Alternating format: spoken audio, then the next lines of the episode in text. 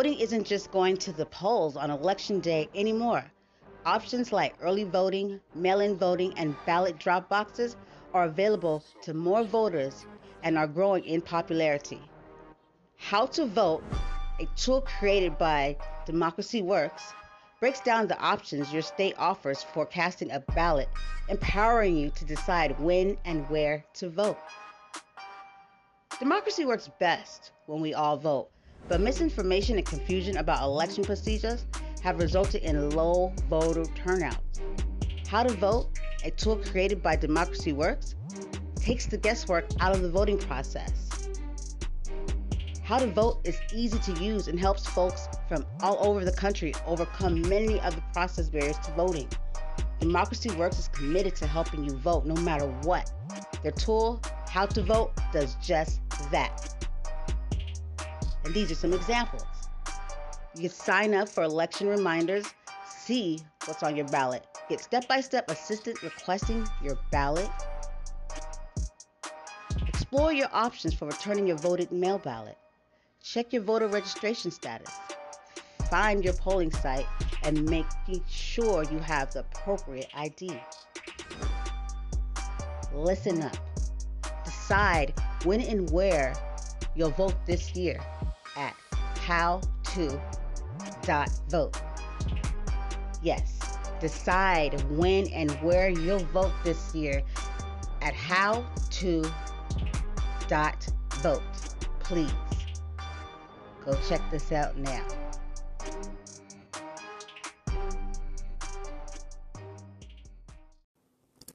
Don't forget, head over to Larry Hankin's website, thereallarryhankin.com.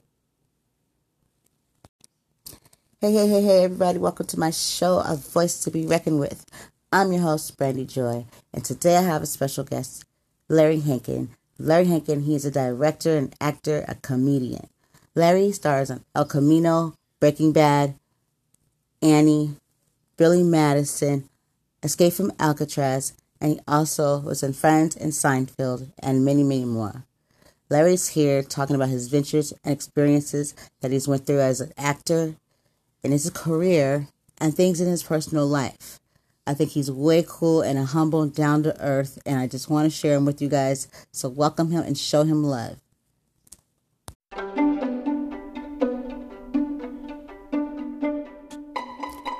Okay, okay, I think I'm ready for this. All right. I prepared myself, but I just still feel a little on edge, like my palms are sweaty or something. And I don't know, if I just begin and don't really think too much, I don't know, I just feel like I'm going to fumble over words and wait a minute. I do this every show. I'm a pro at this. I'm about to kill this. Larry, can you please tell us what it is that makes you so amazing?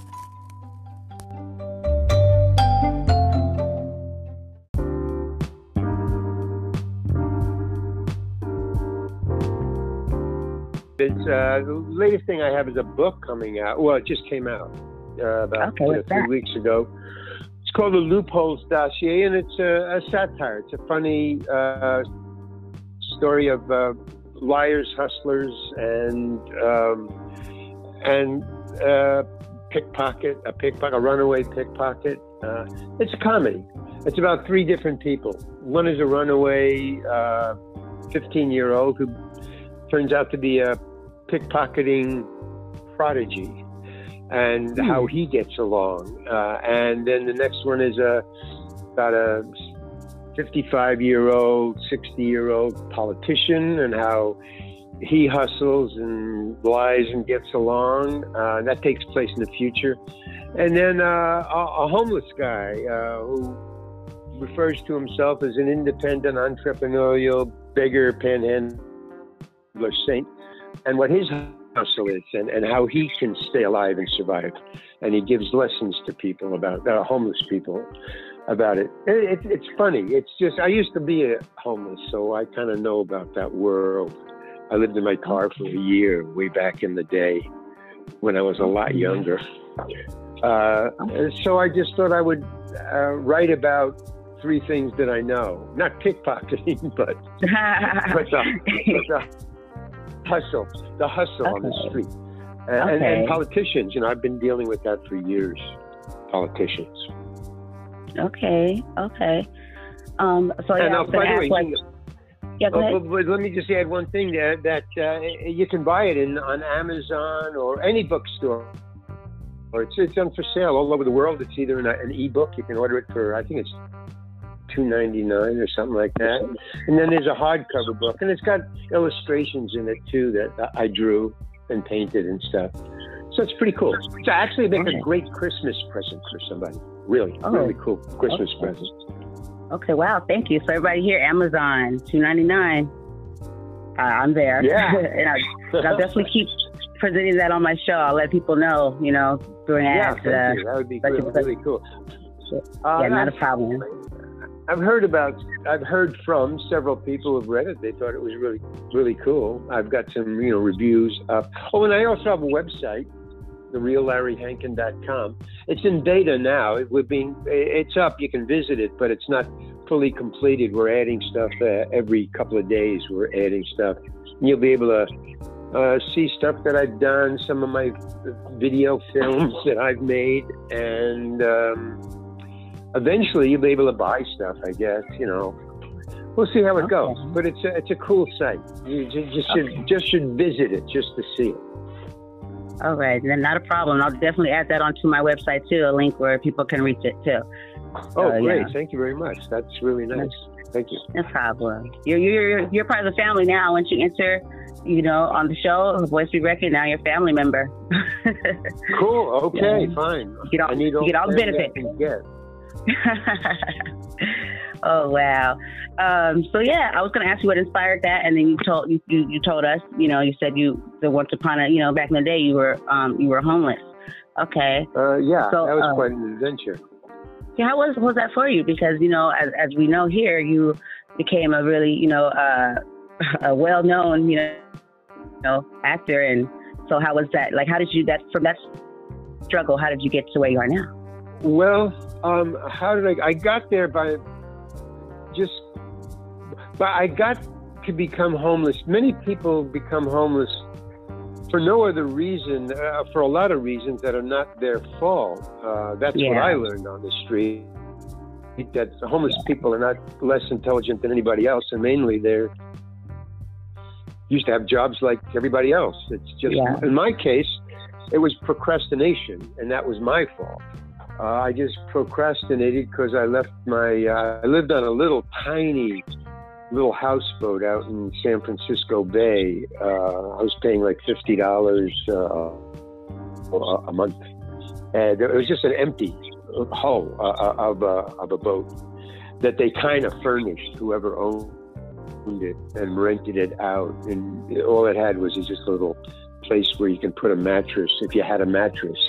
It didn't come with anything, and a wire from the dock to, to for one light, or, or I guess you could plug in a couple of lights if you had an extension cord, and that was my electricity. There's no phone or anything. And back in those days, there was no digital phones. There's no iPhones or anything like that.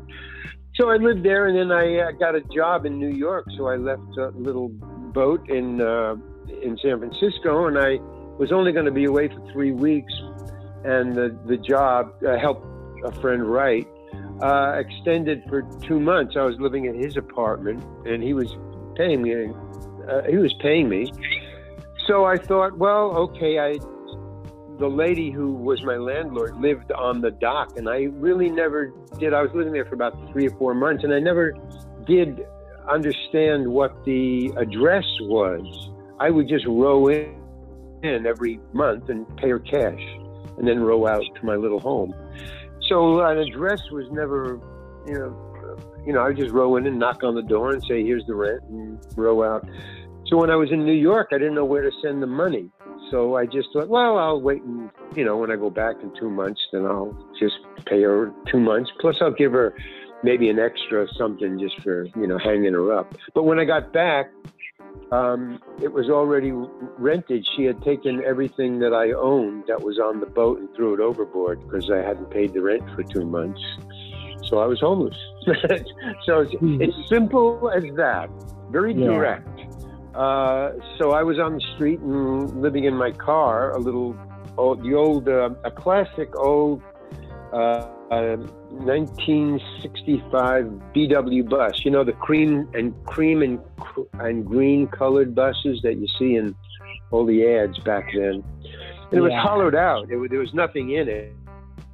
I mean, it was it was bare. It was like a, a actually it was like a truck. Uh, it was just down to the metal. There was no seats in it. There was no cloth in it. It was just metal. It was hollow and I, uh, it was actually given to me as a gift for five bucks. So that's kind of how how worthless it was. You, you couldn't really sell it. Uh, so there was no seats in it except the driver's seat, and there was a box. That if you were riding with me shotgun, you sat on a on a wooden box. And that was the passenger seat because I needed all the room to, to sleep in and and you know keep my clothes and whatever books I had. So that went on for about a year. I lived there, and and I got I really got into it. I um, I can say that I'm a survivor. I, I got I got along. I understood, you know, who to see for what, when, and how. And then finally, I, I started to get jobs uh, in, the in the committee, which was an offshoot of Second City, up in San Francisco. And from there, I just wandered down uh, with other, the other actors down to LA and became an actor. So, and then I, you know, started to be able to pay my own rent, and I didn't leave without telling the landlady ever again. So I've been homeless uh, since. So I learned my lesson. That's pretty awesome. That's pretty awesome. I, you know, Larry, I like when you said that a lot of people are homeless due to, you know, because, you know, like, not that they want to you know what I mean? They lost the job. They were fired. Yeah. The, the fire, uh, you know, fires in California. I mean, half of Northern California is homeless right now because of all the mm-hmm. fires, yeah. and there's no relief for them. So I mean, they're going to yeah. be. I mean, and they know it. They're going to be homeless for a long time. I mean, months, mm, probably a year. They're going to be homeless. That's a lot of people up there. And I live down in L.A. Uh, I live near near the beach uh, in an apartment house, but uh, I, I see here. I mean, they're all over the place. Homeless people on the street and on side streets and alleys. Uh, it, it's it's rampant all, all, over the United States. I think, frankly, just from what I see and from what I lived it, uh, we now are starting to grow a permanent pauper class. There's gonna, I mean, there's no way that you can get everybody off the street, and uh, uh it's it's going to be a problem, and it's not getting any uh, any better that I yeah, that I can yeah. see. And uh, gee, I hope that somebody's you know working on the problem. I, I know there's a lot of uh, you, you, know groups working on it, but it, it's growing faster than the, the groups helping are growing. So it's yeah. a it's a problem. So I, I anyway, that served me uh, well because what I did when you're homeless, uh, one of the things that nobody ever talks about is you have a lot of time on your hands. I mean, like, well, you know, that's time you can go look for work. You yeah. can only look for work for so many hours in a day, and then getting around because you don't have a car. Right. Uh, you have to take a bus so mm-hmm. there's only so many places that you can go, or you know, blah blah blah. So use, using that other time that you have, and there's no way to fill it. Yeah, uh, it's pretty. It, it's pretty hard. So I was writing, and that's what that book, uh, the loopholes, the loopholes dossier, is all about. Uh, I, a third of it. That was the the homeless guy is based on me and my hustle when I was homeless, and I mean, even though it's dire straits, it's it's funny, you know. As Shakespeare said, the worst turns to laughter yeah. after you're out of the worst. maybe not. well, I, well, maybe I guess even. No, I, I think even in the midst of it, the thing that keeps you going is your sense of humor. If you lose your sense yeah. of humor, yeah. it's going to be much tougher. You know, yeah. so so there was a lot of humor, and I just recorded it because I had a lot of time and a pencil and a pad. so that's what I was doing. And I thought, well, okay, I'll put it in a book someday, and I, I guess I did. Wow, That's, that's an awesome story. That's amazing.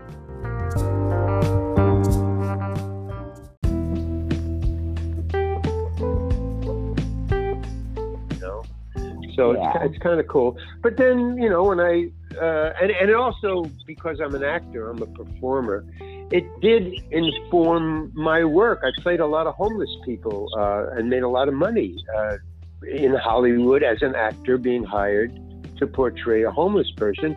And I kind of think that one of the reasons I was hired was there was a little truth to it, you know? Mm-hmm. Hello? Oh, there you go. Yeah, uh, yeah, yeah. That, that, I, that the truth of my street living helped me make money because uh, I, mm-hmm. I I had the, the reality to base it on. Yeah, it's, was, it was more so more true. You had the realness to bring to it because you actually have been to it. That's that's pretty awesome.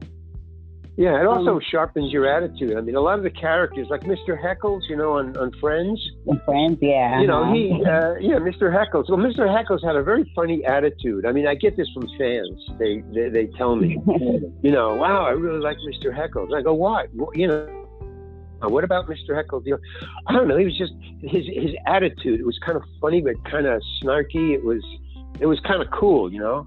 Now that that's the way it was written. I mean, I didn't yeah. make that part up. But at least uh, I could bring my knowledge to that to make them a, a little real. So, you know, mm-hmm. it got me five shows. I, I did five uh, five friends. I, yeah, about uh, mm-hmm. no, yeah, five, about five. So I, I kind of think, well, whatever your life experience is, even if you, you never lived on the street, that's not important. Yeah. Even if you just had a, a happy family life, mm-hmm. you bring it along, you know, and you plug it in, you know, in your poetry and your writing and your acting, whatever it's all based on you. Yeah. You know? Most, most definitely, most definitely. Glad that you brought up Mr. Heckles because I know, like, I guess Mr. Heckles was the reason Joey moved in with Chandler. yeah, that was a, that was a very traumatic uh, show actually because um, I don't know if you know this, but uh, if you do five shows on, a, on an episodic, uh, you know, TV series, a comedy series, especially, well, at least back in the day, uh, when I was doing those shows. I did five, and if you do five shows, each show you're hired as a one-off. You know, there's no promises you're going to get another show. You just and if they like you, they'll write a part for you again, until you do five. But on the sixth one, if you're hired on the sixth for a sixth show, the union says, and I think it's really cool, that you become a recurring, which is a totally different pay scale that is a, a huge bump. And if you're a recurring, then you're guaranteed of a certain more amount of shows. And you can kind of put a down payment on a, on a modest home, which is a great gift to be able to do that. And so mm. on the fifth show, I was ecstatic because I one more man, and I'm a recurring, and wow, I you know I I didn't well I had stopped couch surfing, but I was not quite out of it yet. Uh, I had hmm. my own place. It was a little, little place that you, you rent, but the memory of couch surfing was still in my mind. But uh, so for the fifth show, my agent called me and he said, "Well, I got good news and bad news." And I go, "Well, what what could be the okay? Tell me the good news. Let's hear that." You know. So he said, "Well, friends called. You got your fifth show." and I was ecstatic. Mm-hmm. Oh man, cool, one more, and I'm a recurring. Yay! Oh, what could possibly be the bad news? And he said, Well, on the fifth show, you die. oh. oh man, that sucks. yeah. Within ten minutes, no, within ten seconds of me talking to my agent, I had a house down payment and friends took it away. I mean, you know, for oh, 10 man. seconds I knew. You know, I just thought I had. So when I went into the show for, to do the fifth show, I, I, was really I have an attitude problem, you know. So I, am I'm, I'm over it now. But back in the day, I had an attitude, a chip on my shoulder. So I went back. I I, uh, I kind of was angry with the producers for killing my character, and I let them know that. So for the rest of the shoot, for the week that I was there shooting, nobody would come near me. They were afraid I would unload on them or something. so it was a very lonely fifth show. Nobody Aww. would talk to me. If I went over to the uh, uh, the uh, craft services table, you know, to get some food or coffee, whoever was there would walk away, and they would stay away until I walked away. It was the weirdest show I've ever done, and it kind of gave me a lesson on, you know, curbing my enthusiasm is it the quote? Curbing my anger you know. Hey larry. Yeah. Cool it man. So that was kind of a lesson but that, that's my my memory of the friendship. Oh man. Oh but there's the, the other shows came along and kind of that memory you know kind of faded. So you know get along to get along i guess yeah go along yeah, to get along yeah, yeah, and that's you know I, I see that you know uh, the movie Billy Madison, which I, I watched I watched watched some of. Um, you were the one that talked him back into going to school. Yeah, that was. Uh, I wanted to do that. My friend directed it. Uh, well, he, he, was directing it. That's why I was hired. A, a, friend was hired by Adam Sandler to direct that one, and um, uh, Billy Madison and so I was hired. I, I, I needed some money. Uh, I, I was working, but actors always kind of need money unless you're unless you're a star. But that's that's a long way off. So uh, I, I said, "Hey man, you know you're directing Adam Sandler's movie. Give me a part." And I was a full blown hippie at the time. My my hair was down on my shoulder, and uh, so he said, "Well, I, there's no part for a long haired guy like you." Uh, if you want a part, uh, there is one part. It was Carl, the part that I finally got. But he said, You have to cut your hair off. You got to get a short haircut. It's a business guy. And I didn't want to do that. You know, no, I'm not going to cut my hair, man. he said, Well, okay, then you're not going to be in the movie. That's it. And I thought, No, you know, you know, stop being so idiotic. I mean, you're an actor. You got to go with the part. So I, I actually, yeah, I cut my hair off. I had a short haircut. Oh, it killed me. Uh, just seeing this hair fall on the floor in the in the barber shop. Uh, but I he I you know I and I had to audition and I got the part and that was kind of cool. Except Adam Sandler likes to play pranks. he just is a he's a prankster, and he would call me in the middle. Well, he'd have people call me at four in the morning, like his fans, they would call me and they, hey, could I come up and visit you? And then I'd hear him, know, I got a call at six in the morning. You know, you get a, you get early calls when you're on uh, in a movie. So they would call me at like four in the morning. Oh, can I come over? No, you can't come over and tell Adam, Adam to stop it. You know, I got to get up in two hours. So he would do that all the time. That that laugh in the, um, you know, when I was, I don't know if you got that far, but the fans will kind of remember it. There's a part in it where he says, "Hey, hey, uh, Carl." He's introducing Carl to his girlfriend. It's a, he. They're in the the house out in the back of his big house, and he says, "Hey, you know, this girlfriend. This is Carl. He's my mentor." And he and he says to me, "Carl, make that funny face." And I had told, he had heard that I made a funny face uh, when I was a kid, when I was in high school. I don't know where he got that from, but he knew about it. He asked me about it one day at lunchtime. And I said, Oh, I don't. He said, You know, did you make a funny face when you were in high school? This funny face? And I go, Yeah, but I was a kid then. I didn't. He said, No, let me let me see it. What what what was that all about? And I wouldn't do it. And he kept on saying, Come on, come on, please, you know. And we were sitting at a lunch table, so everybody going, Yeah, yeah, come on, do it. So I said, okay, but uh, you know, all right, just to stop him and stop everybody. So I, I did the, this little funny face. It was, it's cute, you know, but it's high school. It's not not funny to me. I hadn't done it since high school. He said, oh yeah, that, that that's pretty funny. And he, he just said, okay, you know. So I got up and I I left right then and there. I had just had enough. So I walked away, and then later on in the afternoon, we're doing that scene where the, the, the script says, "Hey, Carl, this is my girlfriend. A girlfriend is Carl. He's my mentor." That's about the scene, really, uh, at that particular part. I think we said one or two other words, and, and then he said, "You know, th- thanks, Carl." And then I left, and they, he and the girl had had a scene. But when the, the, the first take, on the first take, he goes, you know, hey, uh, this is, you know, this is my girlfriend. This is Carl. Carl is my girlfriend. Hey, Carl. And the camera is rolling. And he goes, hey, Carl, do that funny face for her. And I was so taken aback, like we're in the middle of a scene, and my instinct as an actor is, you know, just go with what's thrown at you, you know, improvise. Because you know I had been in Second City, so it's it was embedded in me like an instinct. Uh, he just said, "Hey, do that face," and uh, without thinking, I did it. Now it gets a big laugh. I watched it in a movie house. It gets a big laugh but Adam Sandler's fans, well, even at the time, were high school kids. So they thought it was really funny. I was so embarrassed by it to this day.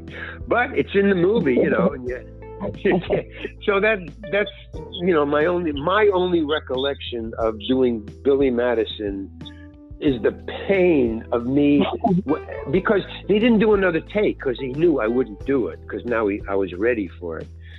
So he just said, okay, let's move on. and that was it. I didn't get a chance to like, you know, make it better. He or, or not do it. I didn't get a chance to not do it.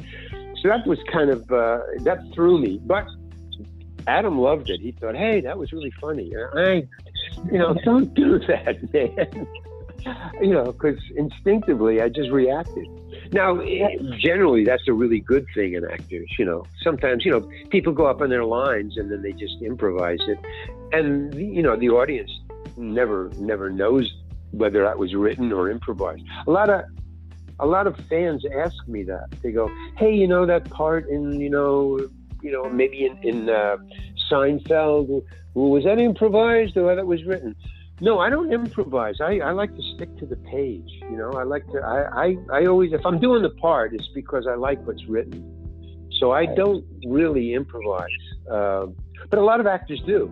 A lot of the stars do that a lot. But there's they've done so many movies that they're really loose. You know, they're not nervous about improvising and stuff. Like you know, in Jaws, that that one line about you you're going to need a bigger boat. You know that yeah, line. that's my that's my favorite movie. One of my favorite. Yeah, we're going to need a bigger boat. That line that was improvised.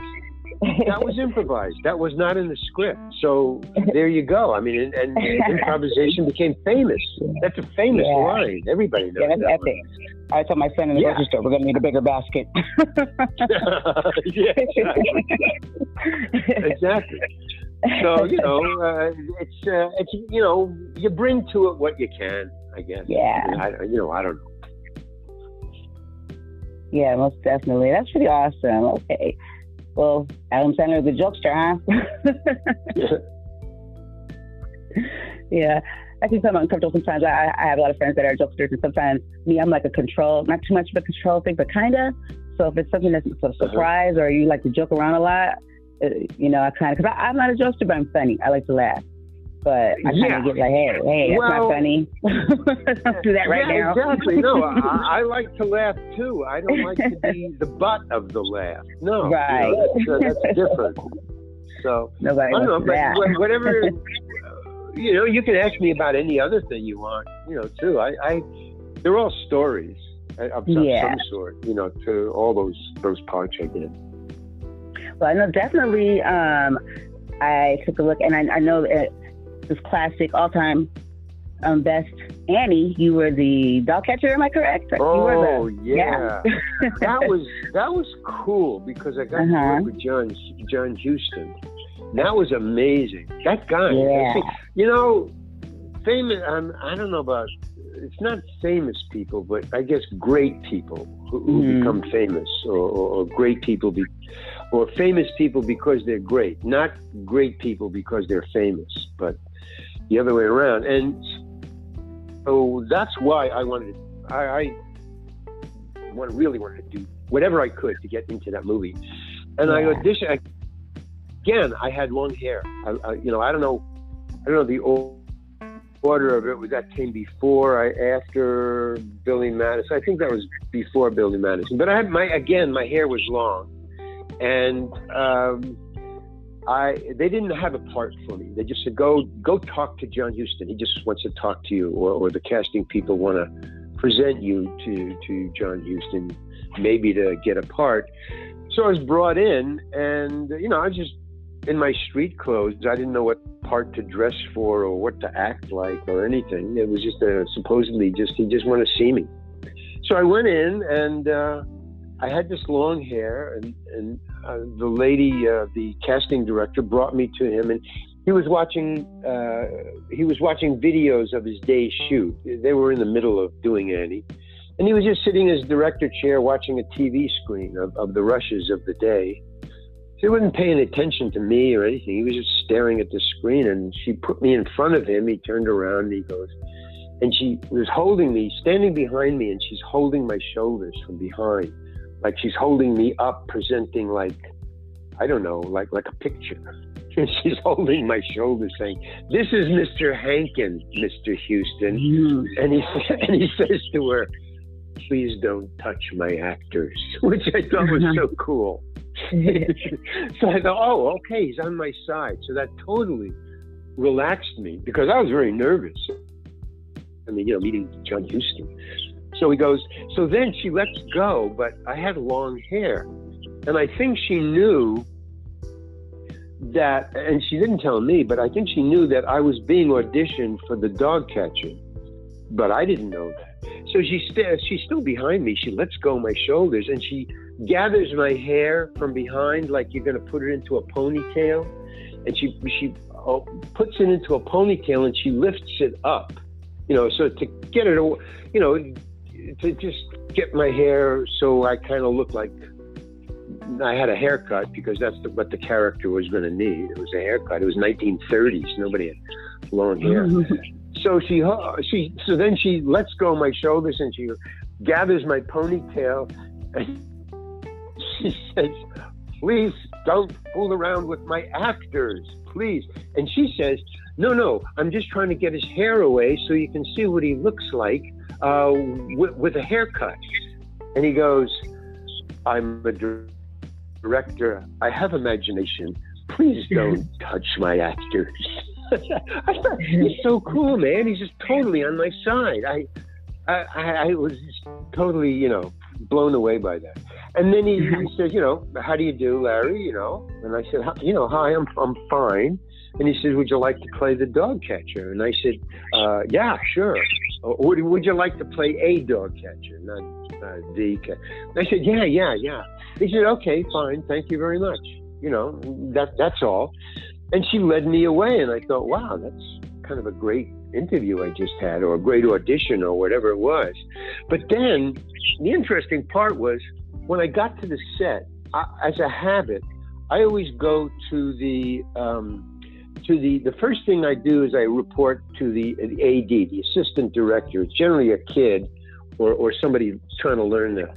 You get for very low pay. They're generally young, about 25 or something like that.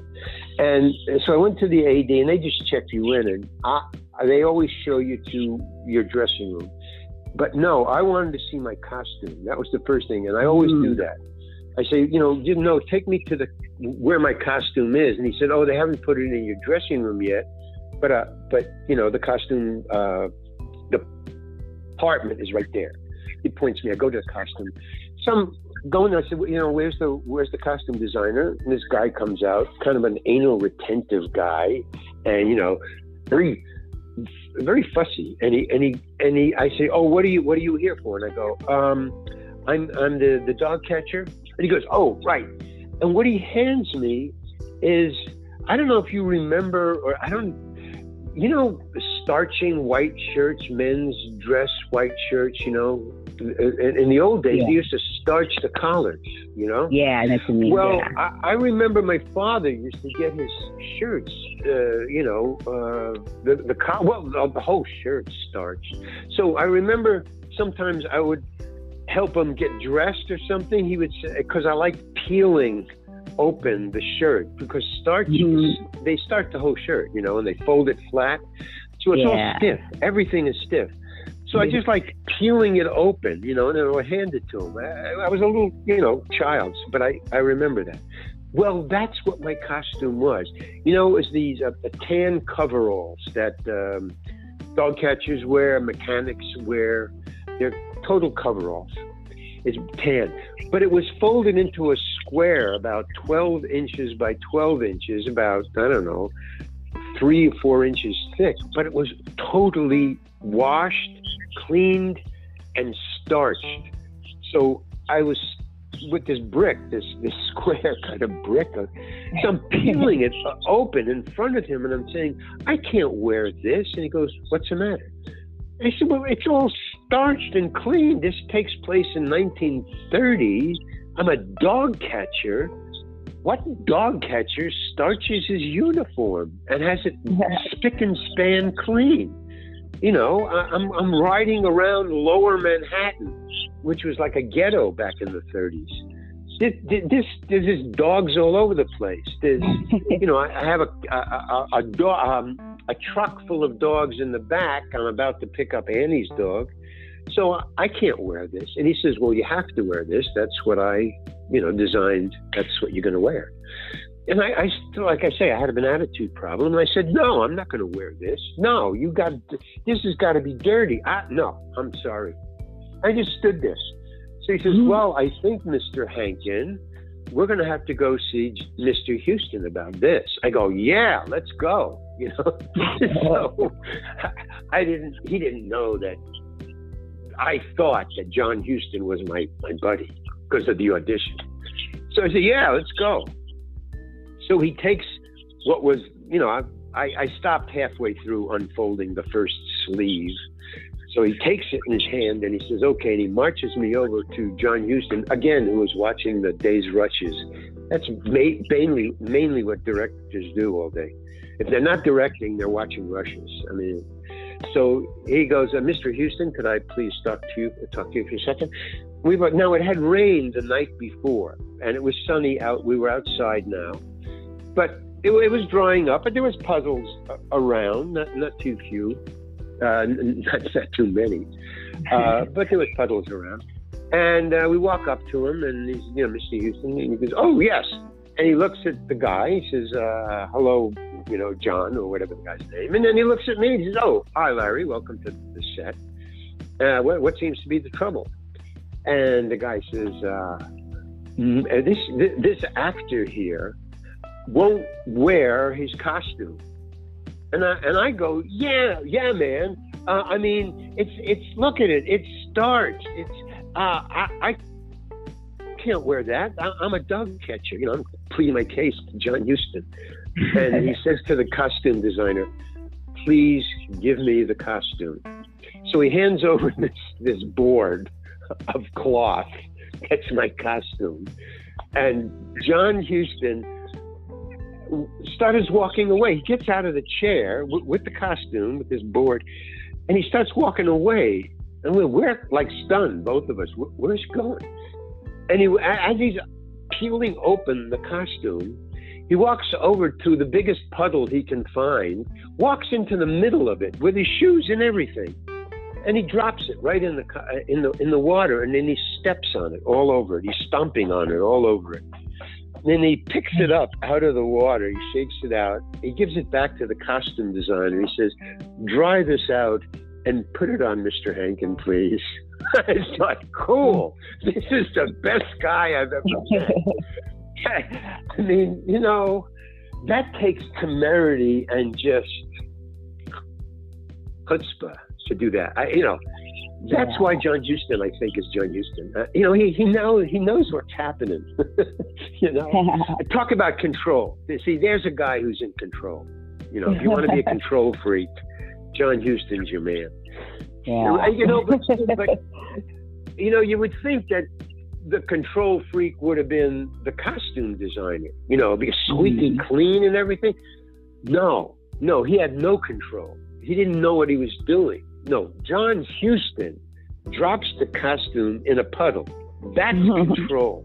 He knows what he needs, what you know, what the time and the, you know what I'm saying. So that was the greatest piece of, I don't know, sort of direction I've ever heard a director give. You know, or, or, or yeah. So that I, I he's he's my I don't know. John Huston, you can't say anything bad about John Huston to me.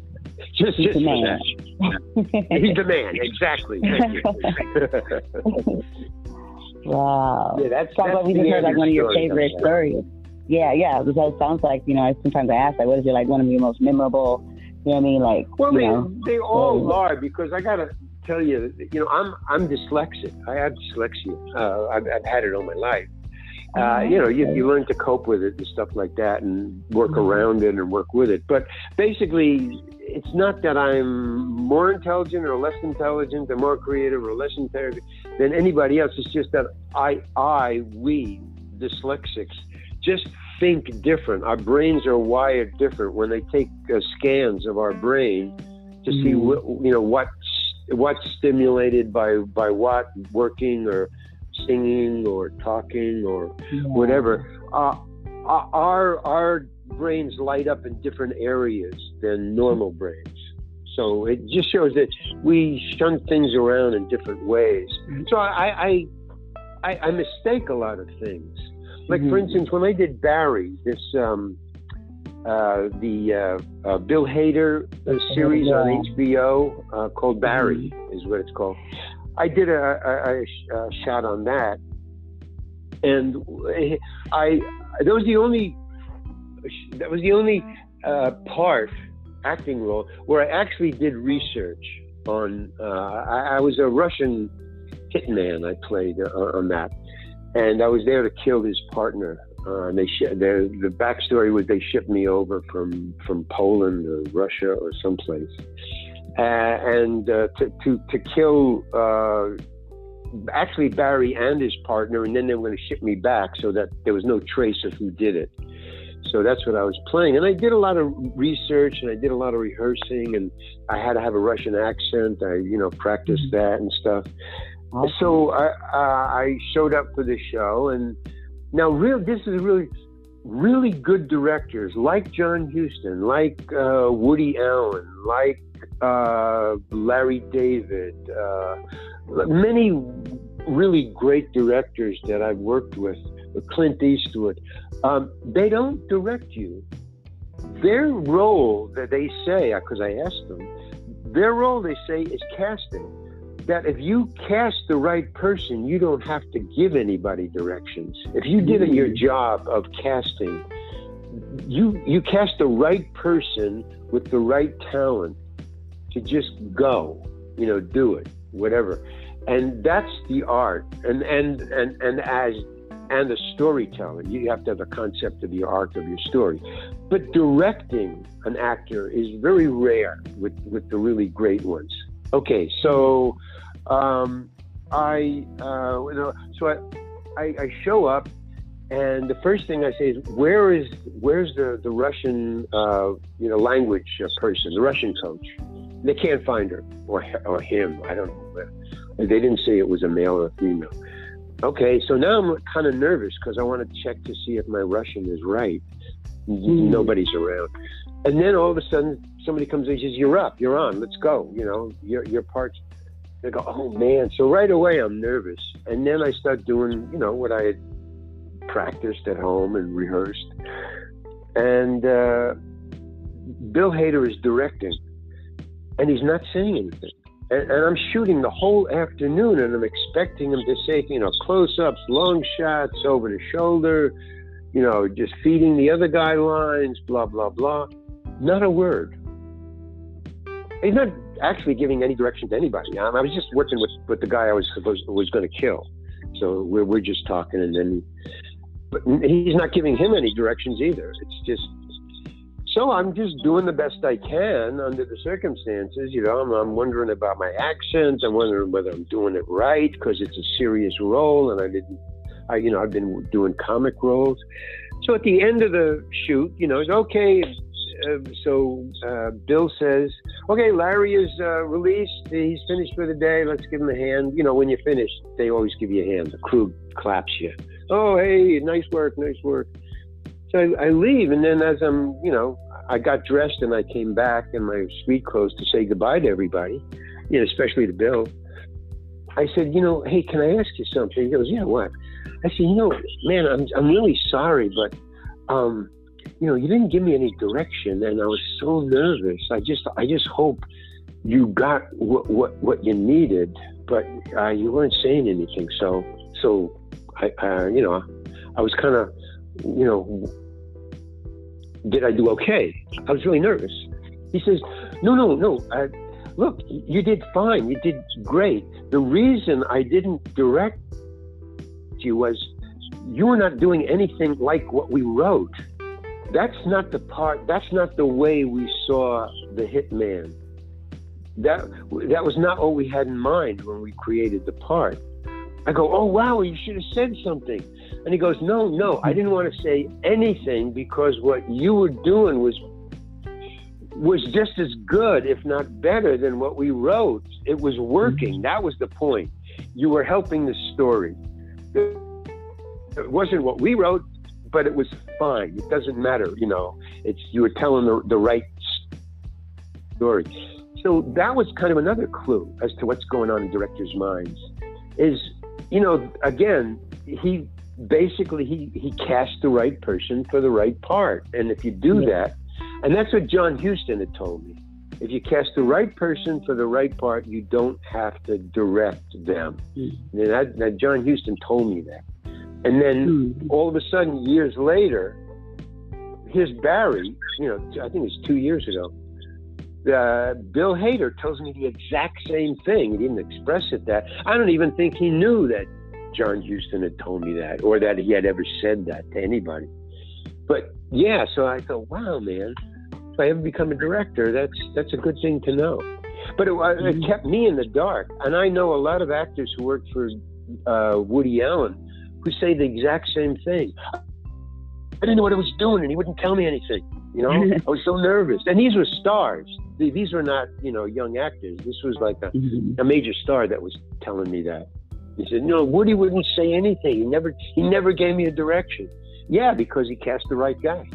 You know, yeah. So it's an honor when but, he doesn't say anything. exa- exactly, you know. But it, but actors are really very, you know, kind of. Uh, uh, maybe egoless in, in that in that situation. You you always you want, am I doing it right? Is this okay? Uh, you know, you want uh, feedback. You know, um, um, how am I yeah. doing? You know, but I guess the big stars don't. I, I remember asking somebody about that, uh, like a star. I said, you know, you know, what do you do? You know, and he says, well, why are you nervous if they're not you know, uh, giving you direction. He wanted to know why I was even concerned. I said, well, you know, I want, I want to do the right thing, uh, you know, um, blah, blah, blah. And he goes, you know, F the right thing. Just do it, mm-hmm. man. You know, said, yeah. Well, what if he doesn't like it? So he doesn't like it. You're an actor. You know, do your thing. okay, there's another piece of uh, good advice. Just go for it. You know, just go for it. You know, if it's wrong, if, if, if you're not helping them, well, then then they'll tell you, hey, wait, no, let, let's do it do it different. Yeah, sometimes they, they don't tell you if they do give you direction. They don't tell you what to do. They just say do it again, different. You know, that's kind of cool. You know, yeah. it gives you a little little room to work. You know, instead of just doing by rote. Yeah. So yeah, each each role is is a is kind of a, a different situation that you have to mm-hmm. adjust to it. But if you do enough of those, you start to see the things that are the same. You know how directors work, how you should work, how you work with other actors. Like sometimes you, like one of the no-nos, which is really weird. I, I always appreciated it, but you, you, just don't do it. And, and in all the years, it's always the same. You don't direct another actor. One actor doesn't say, "Hey, why don't you do this when I say this?" Which is what playing, which what is what kids do. I remember when I was a little kid, you know, we used to play, you know, cowboys and Indians, you know, and you go, you know, okay, hey, so I'll shoot you, and then you go down, and then he'll come over, and you know, we'll have a thing, and we'll ride away. No, that's no. so I, the first time I did it, I, I my head was nearly handed to me. I go, hey, you know, hey, if I do this, why don't you just do this? Hey, man, don't tell me what to do. You just do what you have to do. whoa, okay. you don't have to tell me that again. But I asked around afterwards, you know, is that, uh, yeah, man, don't ever do that. No, that's a no no. Don't. Yeah, so there's weird. I mean, see, that's what I see in what I do is these little things, not not the big picture of the. Yeah. Do you like that part, or is it a yeah. meaningful picture? Lessons no, you take with you.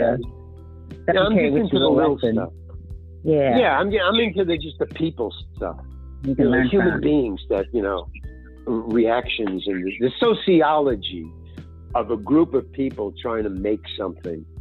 You yeah, know? I mean, uh, uh, on on uh, like the big ones like Annie or uh, well even Barry. I mean, there's hundreds of people on set. You know, there's the crew and there's the camera people and the lighting people and the all the all the the costumes and blah blah blah. So yeah, it's like a little either it's a very tiny city where you only have like maybe 10 people or it's like a 100 people it's a you know big and you've gotta you know i'm kind of a i sit home i, I write a lot I, I, was always shy in high school which is kind of weird i guess that's why i'm an actor it gets me out there you know it gets me yeah. out of myself yeah so yeah it's a, uh, it's, a, it's an adjustment some people just love it you know they're they're just people persons yeah. kind of not a people person. You know, I'm kind of lay back, see what's going on. Yeah, that's uh, kind of that's my style too. Yeah, when it's time yeah, to socialize, yeah. like I can get in there and do what I have to do, but afterwards, it's like, okay, lay, lay back, kind of like doing my own thing, just chilling. Not too much a crowd person. Right. Like in the crowd. Yeah, you know, you know, let me. And also the dyslexia. I, I'm very aware of my dyslexia, so that I don't want to rush into things because I'll take things the wrong way, or I'll do something that's not uh, you know, righteous or uh, correct uh, because I just took it the wrong way or took the situation the wrong way. I mean, nothing, nothing heavy or serious, but yeah. um, I've gotten in, I've gotten in a lot of trouble as a youth because of that, where I didn't understand the situation, mm-hmm. and I said the wrong thing. I've had you know, my life threatened because I said the wrong thing to the wrong guy for the wrong reasons, not understanding the situation. Mm. And he just took it personal. And, you know, I mm. could have been beat up. I've even been threatened with a gun, yeah. frankly, just for saying the wrong thing.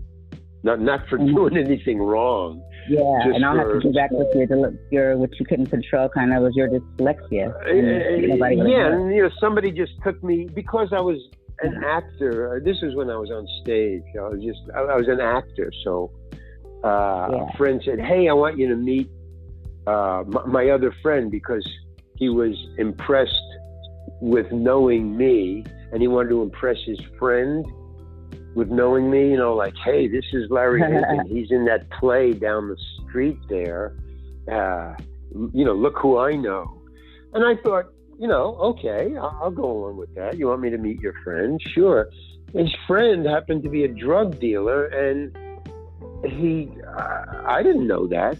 And there wasn't any drugs around. We went over to his house. You know, everything was cool so I'm just, you know, he said, hey, you know, this is Larry. This is, uh, you know, my friend Max here. You know, how you doing? And Max, all of a sudden, out of nowhere, I'm going to put this in my biography. I'll ever write my biography.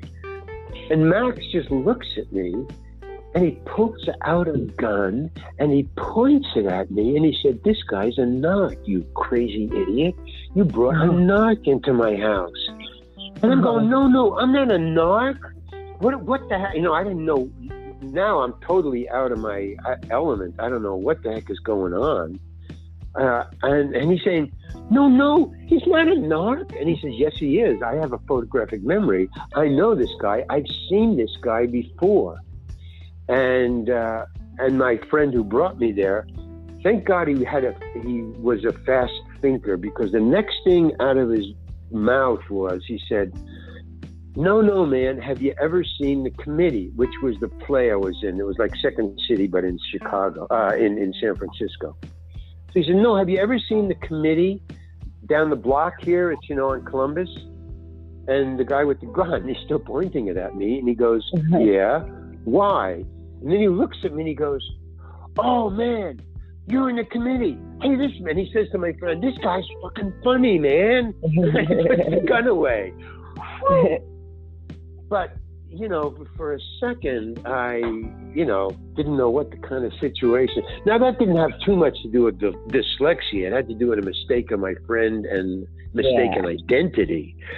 But um, I could have said, hey, you know, I could have wise asked or whatever and got shot you know, and yeah. sometimes I've done that without a gun.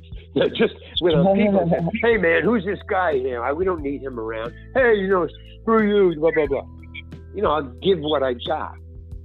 Thank God I didn't open my mouth at, at that time. But yeah, I found myself in ridiculous situations, and that was a pretty ridiculous situation. Yeah. Uh, just because I was an actor, or I was in the wrong place at the wrong time for the wrong reason. You know.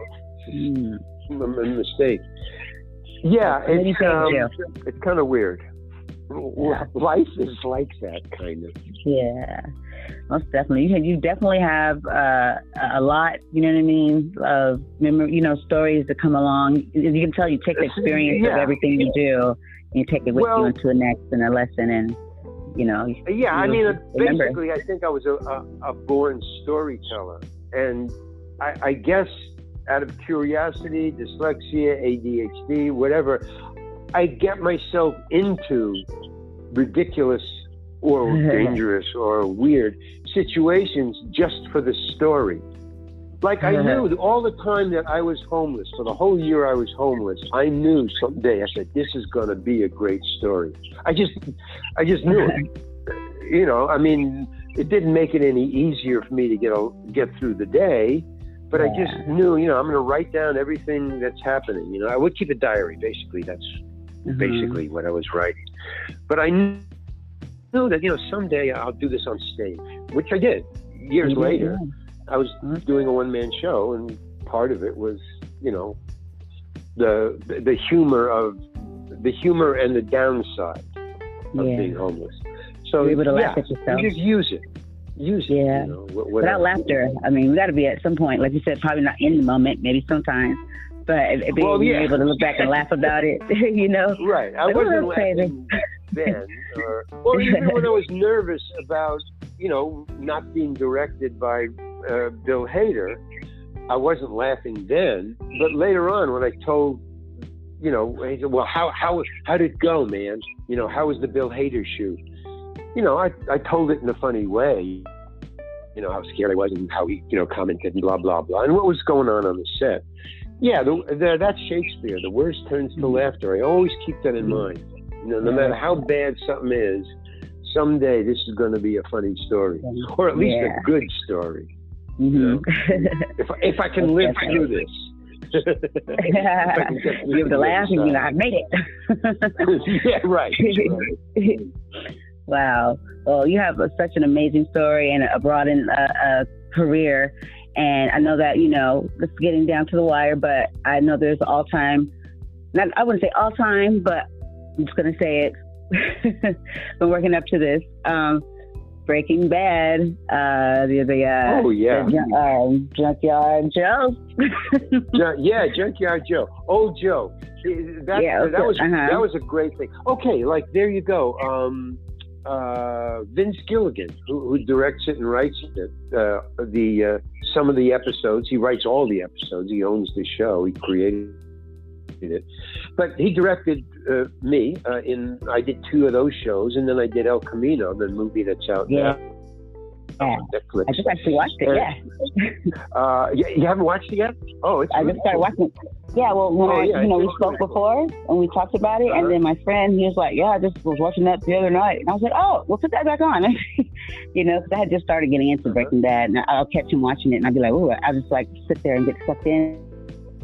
I'd be like, you know, uh, so yeah, because Vince, mm-hmm. Vince Gilligan didn't uh, direct me in the show when I when I did the TV show. I did two shows. He never directed me. You know, he just said, you know, mm-hmm. here's your costume, here's your words, and do this. And I improvised a lot on that uh, mm-hmm. on the first show uh, because I was forced to. Because they gave me a speech right before I went on uh, mm-hmm. before the camera. I, I because of dyslexia, I need, I need a couple of days. I need to get the scripts early uh, mm-hmm. because of how to get it into my brain. I have to do it by repetition over over several days. So uh, I just memorized. It was a small part before I showed up on the set, and right before I go before the camera, they just handed me a, a full page monologue, an entire monologue, and I, I go, "Hey, man."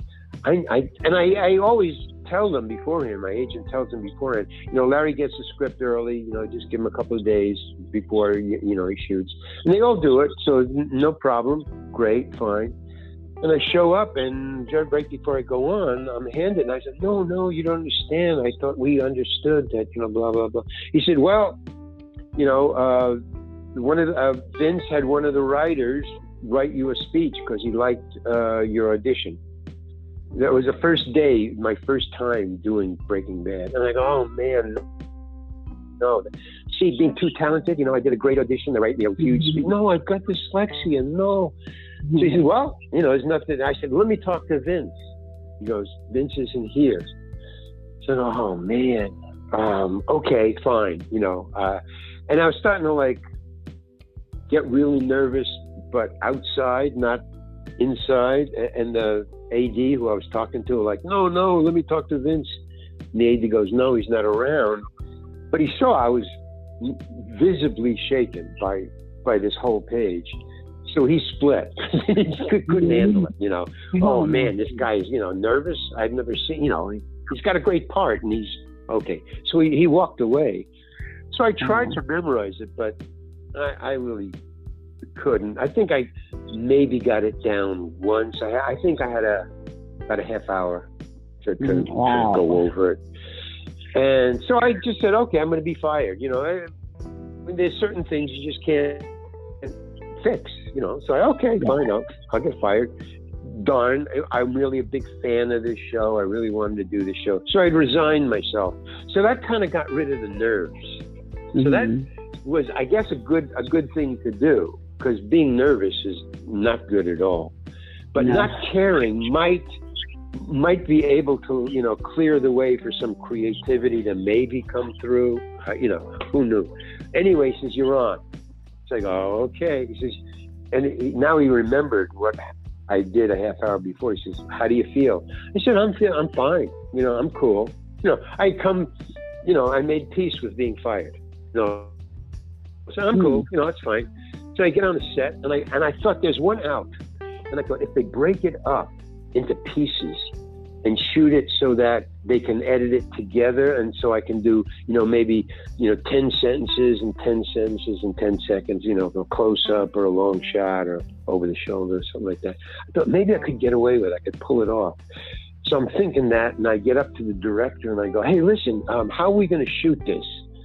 And he goes, "Oh, it's just going to be a walk and talk. We're just going to do it in one shot. You do do the whole thing at once." And I'm going, "Hey, how about breaking it up into sections? How about that?" And he goes, "No, one shot. We're just going to do it all at hmm. once." And I just go, "Oh, okay." He says, "Something wrong?" I go, "No, no. Let's just do it. Fine." So he goes, "Okay." I'll say, "Get way down there." He points down. We're in the junkyard. He points way down there. And he says, okay, just start walking towards the camera. You're talking to the cop, you know. Uh, Brian and Aaron are in this Winnebago, locked in the Winnebago. And uh, now the, the really hard part of it was not only was it a speech that's a page long, but it's all legal jargon. It's legalese. It's it's I'm trying to tell the cop that I know the laws that prevent the cop from going into the Winnebago because it's on my property and he needs a search warrant, which he doesn't have. So that's what I'm, and I'm quoting him just legal stuff in the law that prevents him from going in there because they'll be busted if they do. So it's important stuff. Uh, and so I, I said, okay. And he says, okay, Larry, you know, start walking and talking. Action. So I'm just ad libbing. I'm, I'm improvising what I'm trying to memorize and thinking, well, you know, I'll just do my best and I'll just rattle on. And when I get to the end, I'll be fired. Cool. Hmm. So I'm walking and talking and walking and talking and walking and talking. And I get to the camera and he goes, okay, cut. And I'm expecting to say, hey, man, you're fired. And all he says is, okay, let's just do that again. Go back to spot one. And I go, oh, that threw me. He didn't mention anything. He didn't say anything. Oh, wow, I must have done it right. Okay, great. So I totally relaxed and I figured, wow, now I can relax even if I make a mistake. They've got it. So I don't have to worry anymore. And so I just, you know, I can make a mistake now. So I go back to the one, and now I'm just rattling it off, you know, doing my best, you know, to just get it down, but I'm not worried about making a mistake. We get to the end, he goes, okay, uh, he says, let's do it once, just once more, okay? Just once more for insurance. I go, okay, fine. I'm, I'm just acing this. This is amazing. So the, this the third time I get back, and then I see, I don't know if you know the script, who the script girl is she's the, the there's a girl with the script in her hand or a woman it's generally a woman that's why i call her script girl but guys do it uh, so they uh, she's coming walking towards me i'm on spot one again and that's a bad sign because when the script girl starts to work walk towards you that means that you've said something wrong or made a mistake and she's coming over to tell you what the mistake is and to correct it right before you you start again. So she comes over and I'm bracing. I'm saying, you know, what did I say wrong? Uh, and she and she comes over and she shows me the page that I had to memorize, and every other word is circled. And she says, "You've got to say it verbatim." And I go, "Yeah, but he didn't say anything. You know, the director didn't say anything." She says, the director told me that you have to say it verbatim. And she was very adamant about it. And I'm saying, um, let me talk to the writer. And she says, the director wrote this. Say it verbatim. And she's like, uh, kind of PO at me. The director mm. wasn't, but she is. So I say, okay. And then the director yells, is something wrong, Larry? And I go, no, no, nothing's wrong. She says, okay, then let's do it again. And uh, so I say, okay, fine. And he goes, action. And I start walking and talking. Now I'm sweating it. I'm trying to, you know, I don't know what I said. And I get to the end and he goes, okay, thank you. Moving on. Mm-hmm. And that was it. He didn't say anything and I was dismissed. And, you know, he said, thank you very much, Larry. Great fantastic. And I had done another scene before, which was the audition scene, and that was okay. So I, I guess I was finished for the day, and I went home.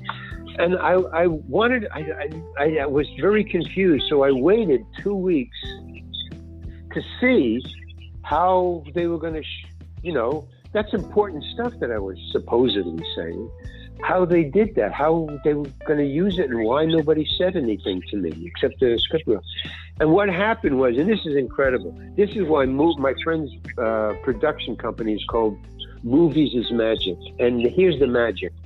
What he did was, and he knew it all along, because as I was walking and talking the first time, I, I there was obviously I hadn't memorized it.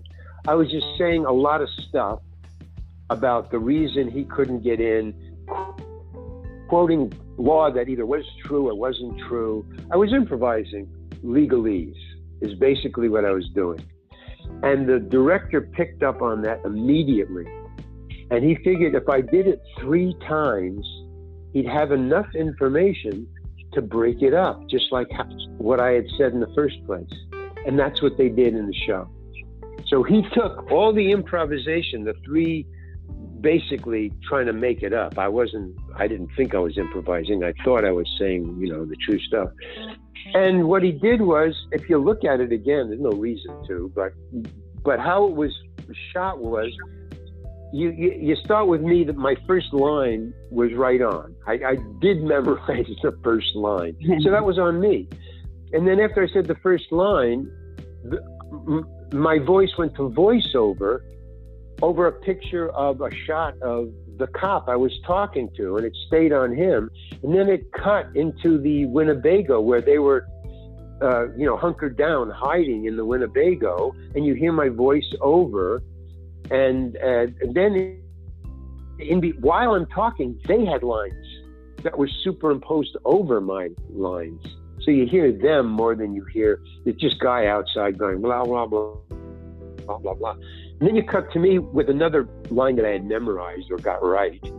So basically, it was me, them, the cop, them, the cop, them, the cop, me for a second, them, the cop, them, the cop, me for a second.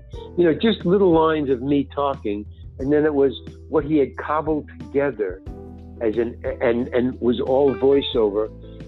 And I asked my friends, I said, Did you see me in acting in that? I go, Yeah. Well, what did you see? I said, You walking and talking. I said, No, look at it again. I was, I measured it. I was on screen for, I think, less than 10 seconds. It was just what they had edited together legally that sounded even legal.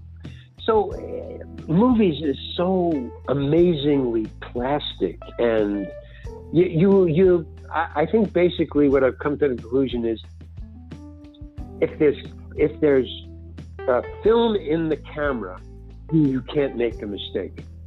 Even if even if you're blurred, even if it doesn't come out of focus. Uh, this was in the. You ever hear of the movie The Candidate? Uh, Yeah, It's uh-huh. a black and white uh, film with Frank Sinatra about a Yeah. guy who was brainwashed. Anyway, uh, one of the great stories about that film is Frank Sinatra did his part and was going to fly to Las Vegas because he had a gig. There was a car waiting outside because he had to appear on stage that night and a flight was waiting for him. So as soon as he finished this shot, this last shot, they loaded him in a car and he was whisked to the airport and he was gone. So he told, I think it was Frankenheimer, I think, or one of those great directors. He told him before, he said, listen, I, I have to get to the airport at a certain time, so I can only do one take. And then I got to leave, man. I really do. I'm sorry. You know, just so just get it right, okay? And just one take and I'm, I'm out of here. So Frankenheimer says, okay, I'm to work the camera because I, I can't, you know, there can be no mistakes here. So Frankenheimer shot the shot. Sinatra hops in the car and disappears. So whatever Frankenheimer got, that's what he had to live with. And when he looked at the rushes, it was out of focus. And there was no way, and Frank wouldn't come back for a reshoot. Frank, when Frank leaves, he's gone. and that's it. He wouldn't come back. So Frankenheimer said, I don't care. The shots have to match. Like there was a close up of the guy he was talking to, and then a close up of Frank. Close up of the guy he was talking to, and close up of Frank. And it and he said, I don't have any other shot to cut to. So I can't have a guy talking to Frank Sinatra, the star of the, film, and Frank Sinatra is not in the shot. It's just this guy talking to who? You know, you just hear Frank's voice. So he said, put the blurred thing in there. And he says, yeah, but it's blurred. He said, I don't care. I just need it. Just do it, man. I don't. I don't care.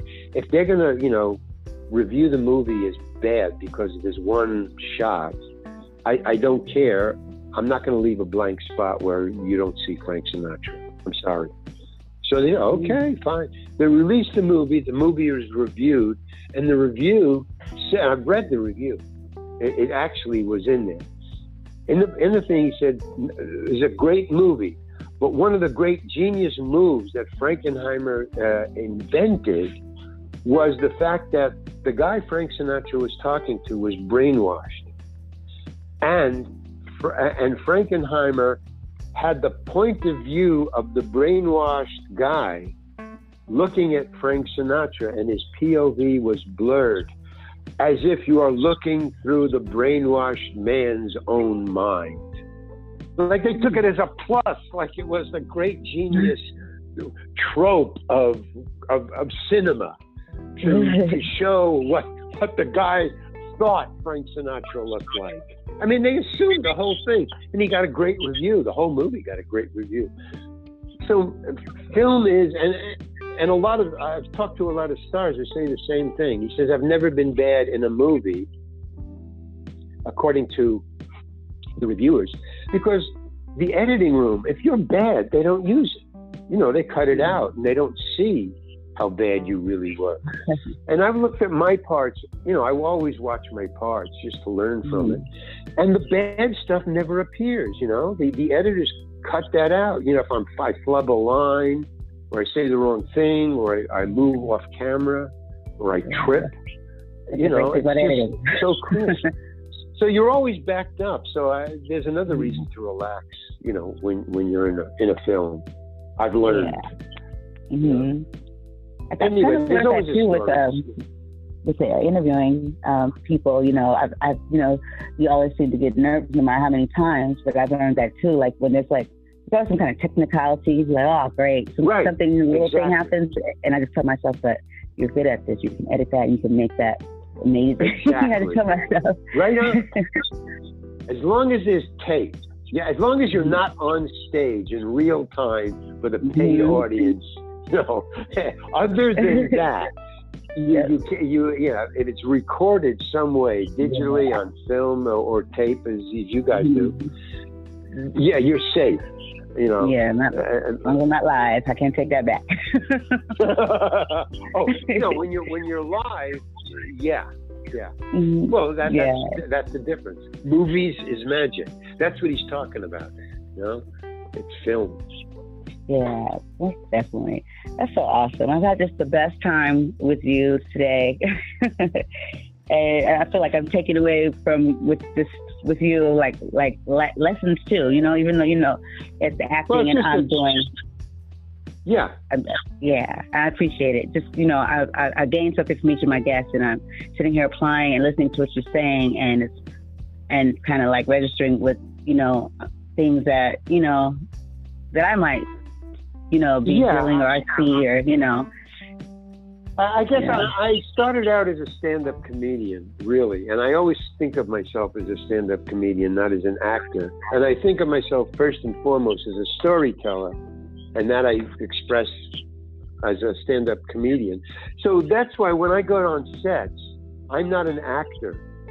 You know, I'm not part of Hollywood. I, I never think of it that way. I think of I'm a comedian who can act enough to get this gig, but mm. what I'm watching is through the eyes of a of a comedian, of a storyteller.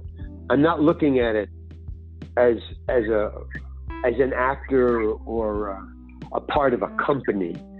I'm, I'm an individual like you or, or, or, or my sister or my friend who visit a set. I'm visiting a set. I guess that that's the way to put it. I, I don't belong here. I'm a visitor. And so I, that's how I get the stories that I'm telling you. Because if I was serious, I wouldn't have these stories. I'd be paying attention to my part and hitting my light mm-hmm. and, that's you know, true. blah, blah, blah. So yeah, uh, and and I think always, even if I'm bad in this movie or even if I'm good in this movie, it's a story that I'm someday going to tell on stage or in a book. You know. Yeah. It's so it's kind of cool. It keeps me it keeps me grounded. I don't get carried cool. away. Yeah. But thank you very humbling. much for, for, for inviting me. You know, it's, it's always yes, a pleasure. Yes thank you for, for joining me. And I've had the best time getting to know well, you. I felt like we just like spent the day together.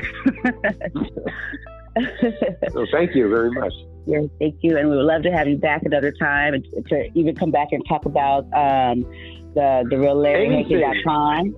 Mm-hmm. Yes, right. and the loopholes year. We would love to have you back to even, you know, talk about okay. that a bit more if you mind. Okay, let me remind it. It's uh, Larry. It's the it's the real LarryHankin.com. It's not LarryHankin.com. Somebody owns that, and they won't sell it to me. so I, I don't know. So uh, it's the real LarryHankin.com is my website, and it's uh, being it's being built as you wa- as you watch it. So you can go on r- right now, or the Loopholes Dossier is a book of stories that um, I turned into funny little satires. But thank you very much, yeah, Brandy. Really enjoyed no it. No problem, no problem. We can't wait to have you back, sir. And thank okay. you so much. And you have a lovely day. You too. Bye. All right. Bye bye.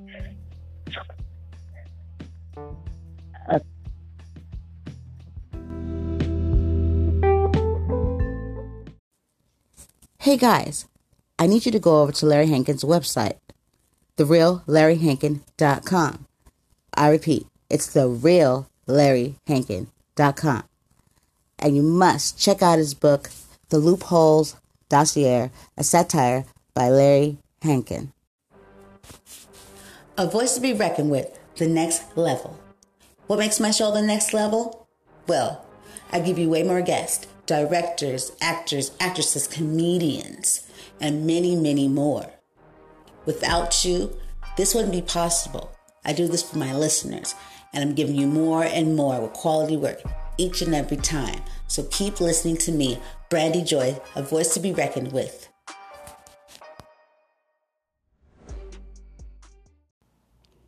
If I didn't know that Larry was a comedian, I already had thought he was pretty funny. He's one of those type of people that just make you giggle and laugh.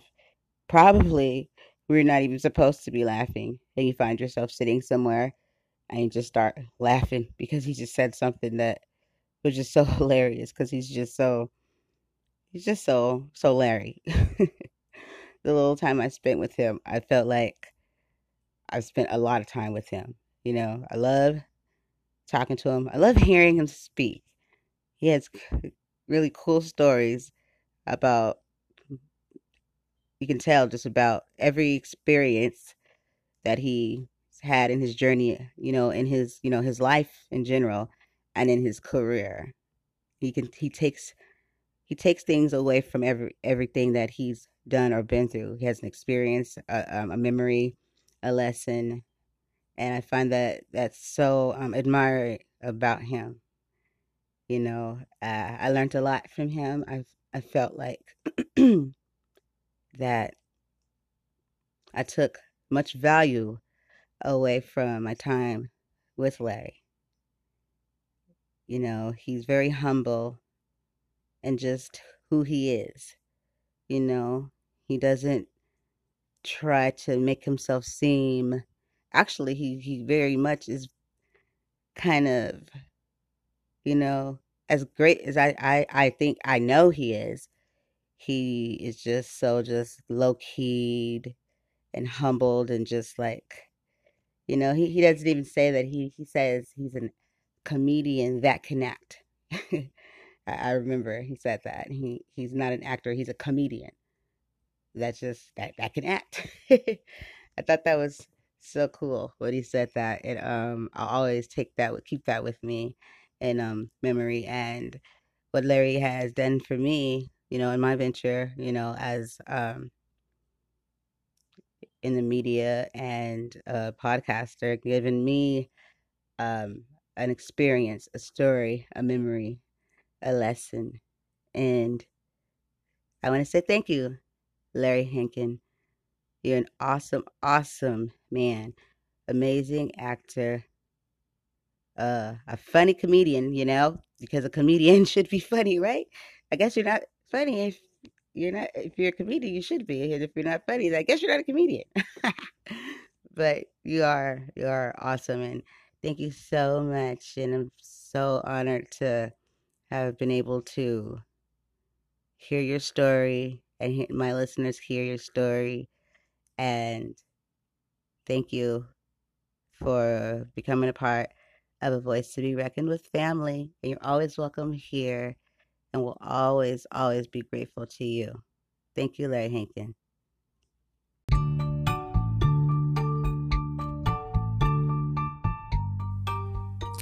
You can find Larry Hankin's The Loopholes Dossier, a satire by Larry Hankin, at Target, Kindle, Amazon, Barnes & Nobles, $2.99 for the Kindle edition, and then $26.99 for the hard copy. So check them out. And his website, thereallarryhankin.com.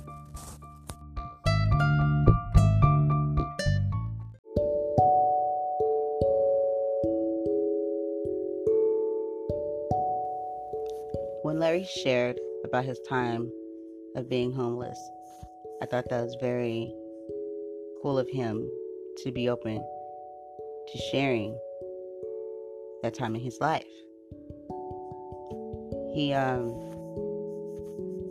you know, very open about it and just, you know, straight to it, to it, and you know, and owned his responsibility of what he went through to become homeless. And I thought that was awesome too because it wasn't a drawn out, you know, it's just like, hey, these are the things that I that I, you know, didn't do or did do and, and, and that was my situation and I dealt with it. I learned from it and, you know, picked up and, and we move on. And we learn from our lessons. And, you know, I just that makes me just love him even more, you know, because we forget, you know, sometimes that we're all human beings and we all go through stuff and we all make mistakes. You know what I mean? And that's what make what makes us it's all about what you do after. You know what I mean? It's not what you done done, it's what you do to fix it or to, to make it right or to deal with it. You know, just because we we deal go through stuff or have a situation happen or do something, it doesn't make you. It, what makes you is what you do afterwards. You know, like it's like when you fall. Are you gonna stay down? Or Are you gonna get up? You know what I mean? What are you gonna do now? What are you gonna do to fix it, to change it? You know, and I think he's an inspiration, you know. And I just find that to be a, a great value in a person, you know, in a relationship, in a friendship, you know, when when we we because these are all relationships, no matter what. Relationship means friends, family, um, uh, father, son, mother, son, all that. Those are relationships, and I think that's very important. And I feel like if we don't learn from one another, you know, and allow each other to learn from one another, then what are, what are we doing? You know, if we can't grow together, then we can't. There's nothing really, and I, I think that you don't have to always know somebody or know them for a very long, long time to take to be able to appreciate that about an individual and to learn from it and to grow, you know, with one another. If we could do that more as people, as a nation, you know, and appreciate each other more, even someone you just met, you can take appreciation away from your encounter with another individual. Relationships are beautiful. Speaking and talking and communicating with another human being is a beautiful thing. It's all about what you decide to do with it. You know, I took that value in my talk with Larry Hankin. And uh, I just want to say thank you for giving that to me and, and letting me in and getting to know you. It makes me want to open, be more open more with others too, which I have no problem doing that. But it just inspires me more, you know, to share my thoughts, my life, my, you know, because all of us have so much to offer. People take so not enough value in themselves, you know? And we're all great, awesome people. Some of us just haven't tapped into that yet. That you have something to offer, and that is amazing too. You don't have to be some great, great known, you know? We all have something great and amazing to offer. So on that note, sorry guys, don't mean to, you know what I mean, start get on, you know, a tearjerker or anything like that, or get real, real deep. But because I can go many ways. Okay, you can go funny, you can go cry, or we can get really, really mad and talk about everything that's wrong with the world, or we can live in the solution, or we can just learn to just be at peace with ourselves and each other and grow together if we start there, then imagine what we can do. We can take over the world. But hey, who am I? I'm just podcast, just talking. But those are my thoughts. But here, the voice to be reckoned with. My thoughts are heard. Hear the voice to be reckoned with. Your thoughts are heard. Remember, keyword here voice. A voice for many.